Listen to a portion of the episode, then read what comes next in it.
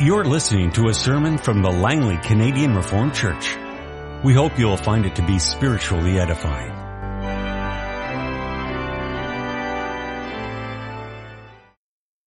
We continue to hear reading of Holy Scripture this afternoon in the Old and New Testaments. We turn first in the book of Exodus to chapter 30. We read the verses 1 through 10. Make an altar of acacia wood for burning incense. It is to be square, a cubit long and a cubit wide, and two cubits high. Its horns of one piece with it. Overlay the top and all the sides and the horns with pure gold, and make a gold molding around it. Make two gold rings for the altar below the molding, two on opposite sides, to hold the poles used to carry it. Make the poles of acacia wood and overlay them with gold. Put the altar in front of the curtain that is before the ark of the testimony, before the atonement cover that is over the testimony where I will meet with you. Aaron must bring, Aaron must burn fragrant incense on the altar every morning when he tends the lamps. He must burn incense again when he lights the lamps at twilight, so incense will burn regularly before the Lord for the generations to come. Do not offer on this altar any other incense or any burnt offering or grain offering, and do not pour a drink offering on it. Once a year, Aaron shall make atonement on its horns. This annual atonement must be made with the blood of the atoning sin offering for the generations to come. It is most holy to the Lord. Now we turn to Leviticus chapter 6, read the verses 8 through 13. The Lord said to Moses, give Aaron and his sons this command. These are the regulations for the burnt offering. The burnt offering is to remain on the altar hearth throughout the night till morning, and the fire must be kept burning on the altar. The priest shall then put on his linen clothes with linen undergarments next to his body, and shall remove the ashes of the burnt offering that the fire has consumed on the altar, and place them beside the altar. Then he is to take off these clothes and put on others, and carry the ashes outside the camp to a place that is ceremonially clean. The fire on the altar must be kept burning. It must not go out. Every morning, the priest is to add firewood and arrange the burnt offering on the fire and burn the fat of the fellowship offerings on it. The fire must be kept burning on the altar continuously. It must not go out. Finally, we turn to Luke chapter 11. We read the verses 1 through 13. One day Jesus was praying in a certain place. When he finished, one of his disciples said to him, Lord, teach us to pray just as John taught his disciples. He said to them, when you pray, say, Father, hallowed be your name. Your kingdom come. Give us each day our daily bread Forgive us our sins, for we also forgive everyone who sins against us. And lead us not into temptation. Then he said to them, Suppose one of you has a friend, and he goes to him at midnight and says, Friend, lend me three loaves of bread, because a friend of mine on a journey has come to me and I have nothing to set before him. Then the one inside answers, Don't bother me. The door is already locked and my children are with me in bed. I can't get up and give you anything. I tell you, though he will not get up and give him the bread because he is his friend, yet because of the man's boldness, he will get up and give him as much as he needs. So I say to you, ask and it will be given to you. Seek and you will find. Knock and the door will be open to you. For everyone who asks receives, he who seeks finds, and to him who knocks, the door will be opened. Which of you fathers, if your son asks for a fish, will give him a snake instead? Or if he asks for an egg, will give him a scorpion? If you then, though you are evil, know how to give good gifts to your children, how much more will your Father in heaven give the Holy Spirit to those who ask him? This afternoon we give our attention to our confession in Lord's Day 45 of the Heidelberg Catechism. Why is prayer necessary for Christians? because prayer is the most important part of the thankfulness which God requires of us. Moreover, God will give His grace and the Holy Spirit only to those who constantly and with heartfelt longing ask Him for these gifts and thank Him for them.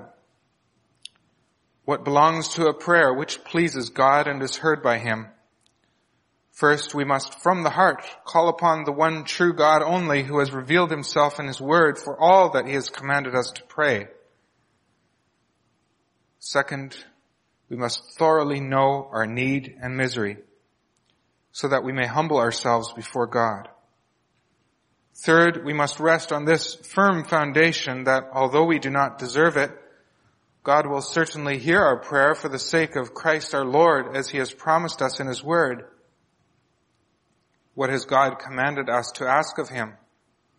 All the things we need for body and soul as included in the prayer which Christ our Lord himself taught us. What is the Lord's Prayer and then follows the prayer that we earlier prayed and read. Beloved congregation of our Lord Jesus Christ, the Catechism's teaching on prayer comes right after the section on the Ten Commandments.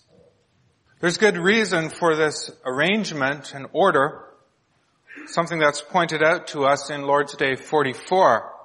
God wants us to take the Ten Commandments very seriously, yet each one of us constantly breaks them. People like Achan and Uzzah, Ananias and Sapphira were all punished with death for their heedless treatment of God's commands. Peter deserved the same punishment for denying Christ. And truth be told, so do you and I for our sins. We all deserve instant death. God has said, the Bible tells us, it is mine to avenge, I will repay. The Lord will judge his people. It also says there in Hebrews 10, it is a dreadful thing to fall into the hands of the living God.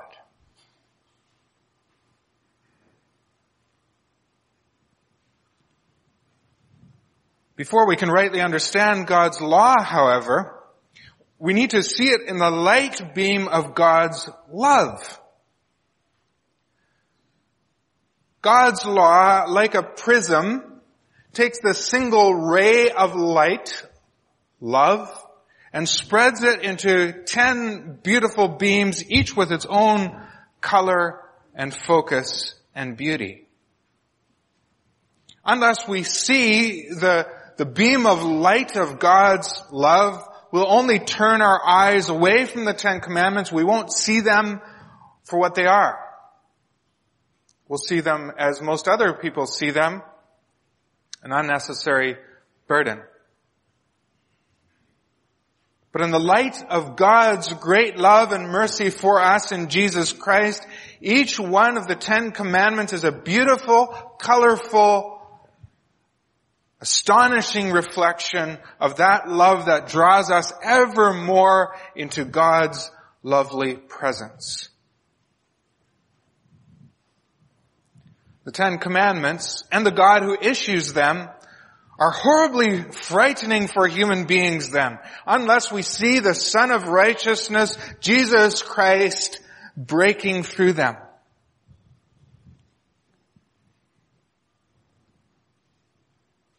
Yet, even when we know God and, and love Him and have experienced His love, we can sometimes have that awful feeling that feeling of terror before the holy God who demands perfection and holiness from all of us.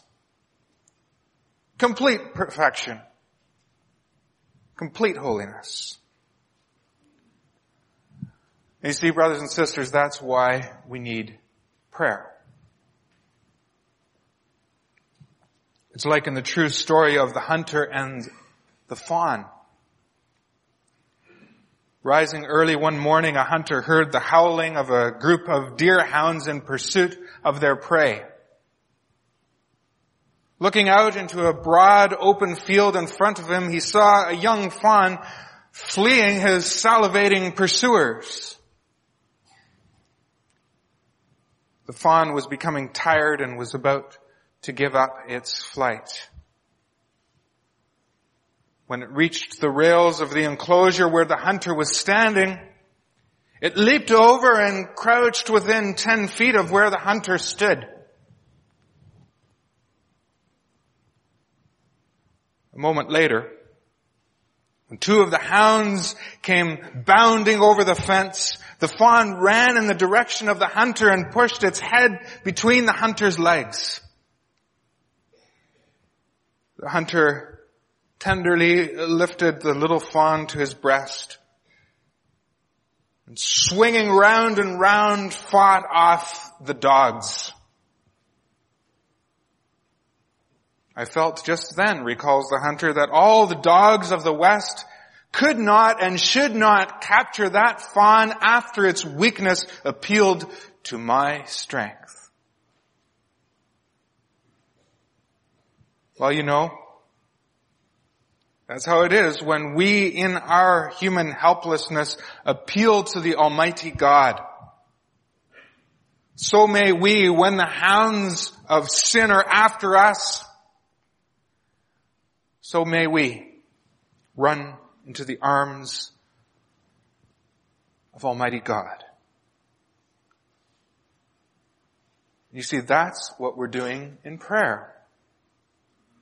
We're not running to God because He is not the living God whose fiery wrath could consume us in a moment.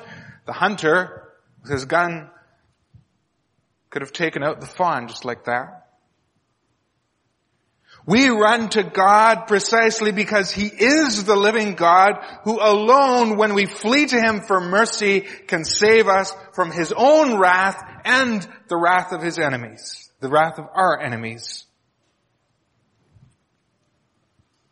Now this is something that we need to do constantly, like the Catechism says.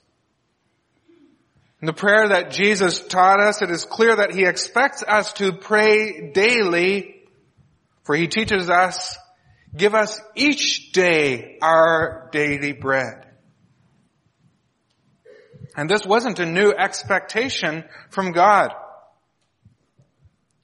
In the Old Testament, the prayers of God's people were to ascend to God as regularly, as regularly as the incense offering and the burnt offering, which were to never go out. Both Jesus and the apostles furthermore frequently urge us to pray continually without giving up. And when we do this, we are involved with Jesus.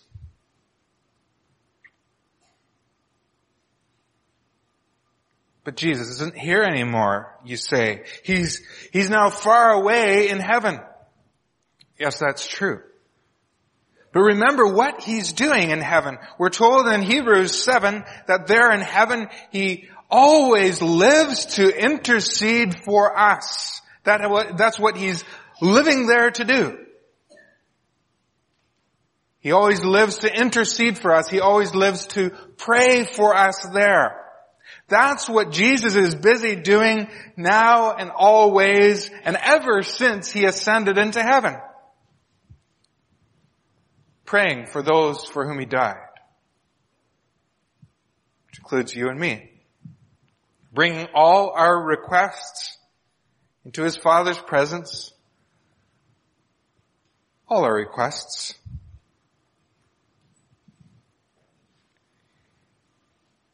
As Paul says in Romans 8, Christ Jesus is at the right hand of God and is also interceding for us. For each one of us, young and old, the little ones who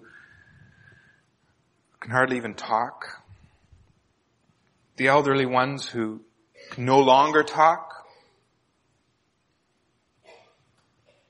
those who have never been able to talk, and all of us who can talk very well, except when we come before God. I suspect most of us have at one time or another wished that we could have been one of Jesus' followers while he was on earth. And that we could be involved in his work the way his twelve disciples were. Well, through prayer, you are, you and I are involved in the work that Jesus is now doing in heaven from his throne. Just as intimately as the twelve when he was on earth.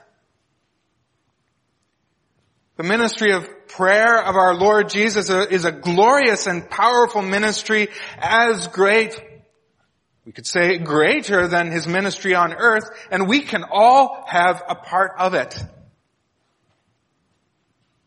Do you know the thing is, brothers and sisters, that we don't have to stop our daily work or abandon our present calling to do it, to be involved with Jesus in this great work.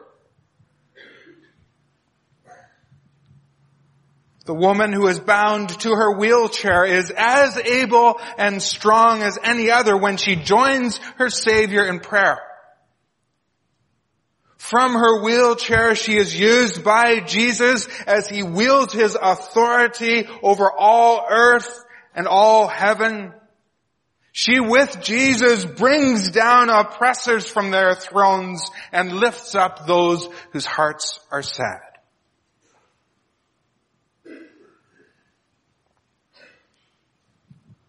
The hard-driven businessman also joins Jesus in his ministry becoming low, no less an effective businessman as he does so. In fact, becoming, becoming ever more effective. As he rushes about from appointment to appointment and from duty to duty, his heart is engaged in constant prayer as he places all his thoughts and questions and requests and decisions before Jesus' throne. And so, he's involved with Jesus as a businessman. The Christian student too joins in the prayer and in the ministry of Jesus by summoning all his intellects and skills in service to Christ. And with a constant awareness that all her learning and thinking and studying is captive to him. So she is involved with Jesus and his powerful ministry.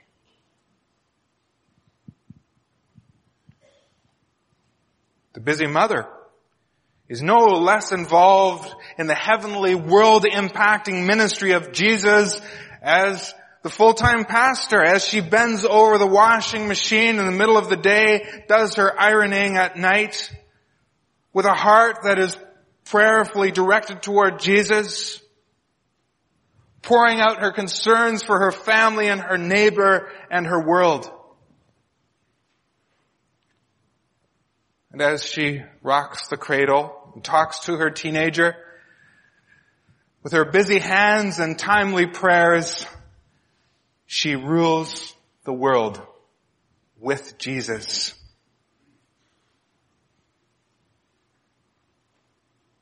So pray constantly. And you will be deeply involved with Jesus, your ascended King. Besides being involved with Jesus in his present work, we also have access to God's grace in prayer, as the Catechism says. How we need God's grace, how we need God's mercy. We stand before the same God who punished the Israelites in the desert, Lot's wife, and Uzzah. And we're no less deserving of that punishment for transgressing God's commandments. We too deserve to be turned into a pillar of salt. To be sentenced to death.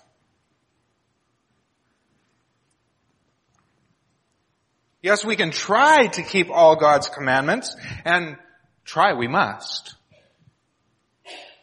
And we can be sorry when we fail, be sorry we must.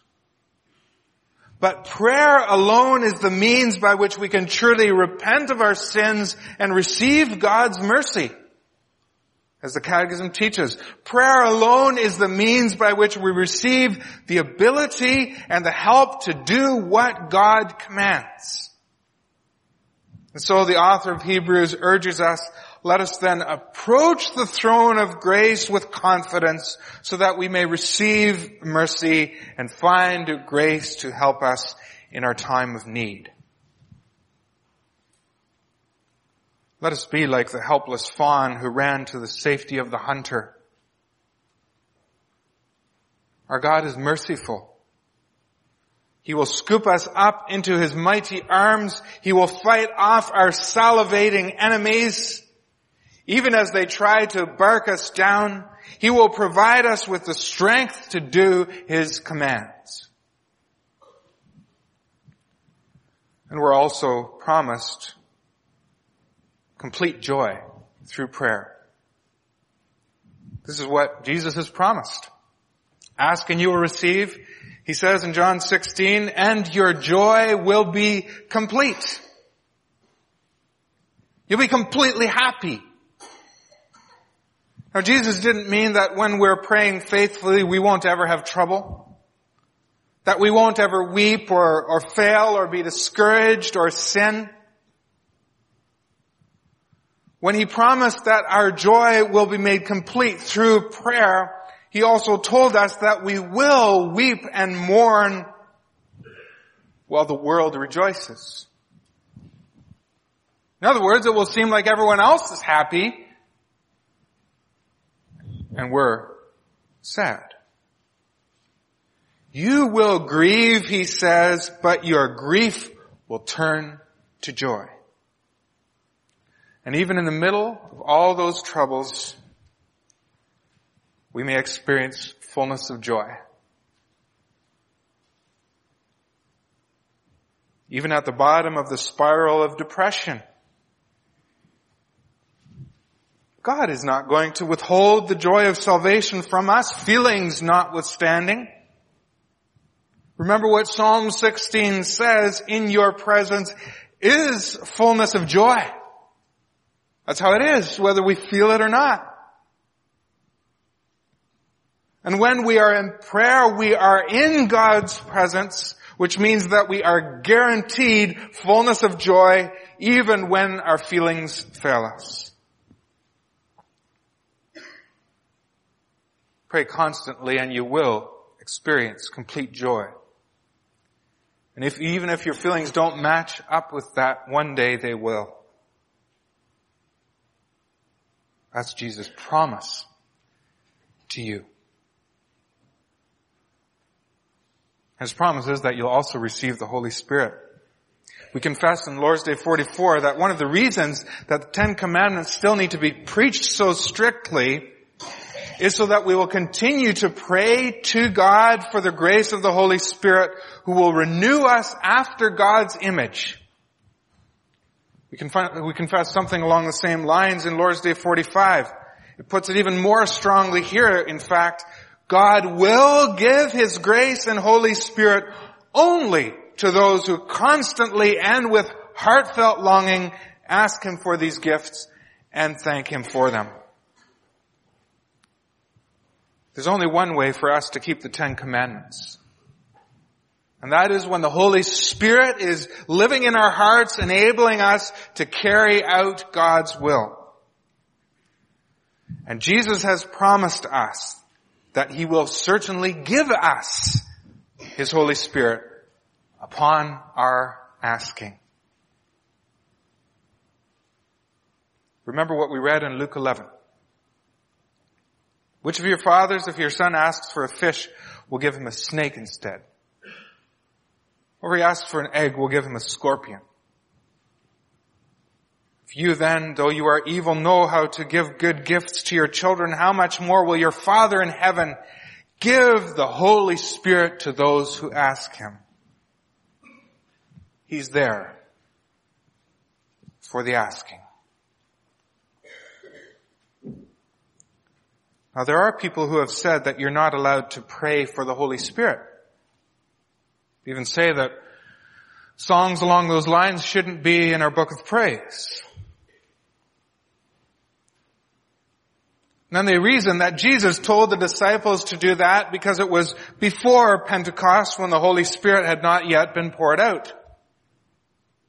After Pentecost, they then reason people are not allowed to ask for the Holy Spirit. Now scripture teaches us otherwise. Remember how the believers prayed, shaken by the arrest of Peter and John, and filled with fear by the conspiracy of Herod and Pilate and many others. Remember how they were then filled with the Holy Spirit? How the Holy Spirit shook that place? And remember what Paul tells us? Be filled with the Holy Spirit and keep in step with the Holy Spirit. And if, if God tells us that, then is someone going to say we're not allowed to ask for that? How are we to be filled with the Holy Spirit and to keep in step with the Holy Spirit if we cannot ask for the Holy Spirit? And then when we ask, we will receive, as Jesus said.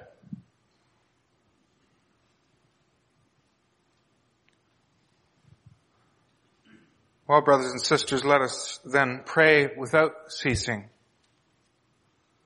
Let's get involved in the ongoing ministry of our enthroned King, Jesus. You don't have to stop your work to do that. You don't have to stop going to school. You don't have to stop doing all the things that you should be doing from day to day. You could be completely and intimately involved in Jesus' ministry through prayer. And there's no ministry or activity so filled with reward and blessing, and there's no ministry so certain of success.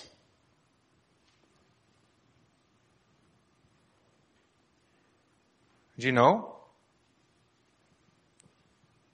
Even if all you can do is tumble down wearily and rest your head in the bosom of your Savior,